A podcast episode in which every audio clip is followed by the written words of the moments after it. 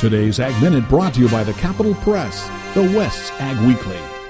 In its 90 million purchase of Willamette Egg Farms, Post Holding Incorporated is buying one of the Pacific Northwest leading egg producers and a leader in the industry adoption of cage-free hen housing.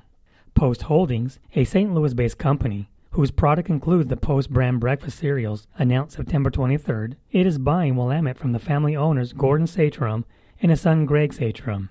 Willamette Egg raises leghorns and Rhode Island Reds and produces approximately 2 million eggs a day from its facilities in Canby, Oregon and Moses Lake, Washington.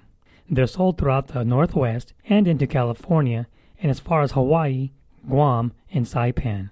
For the Capital Press Ag Minute, I am Raul Pena. For more agriculture news and information, turn to the West's Ag Weekly, the Capital Press, and capitalpress.com.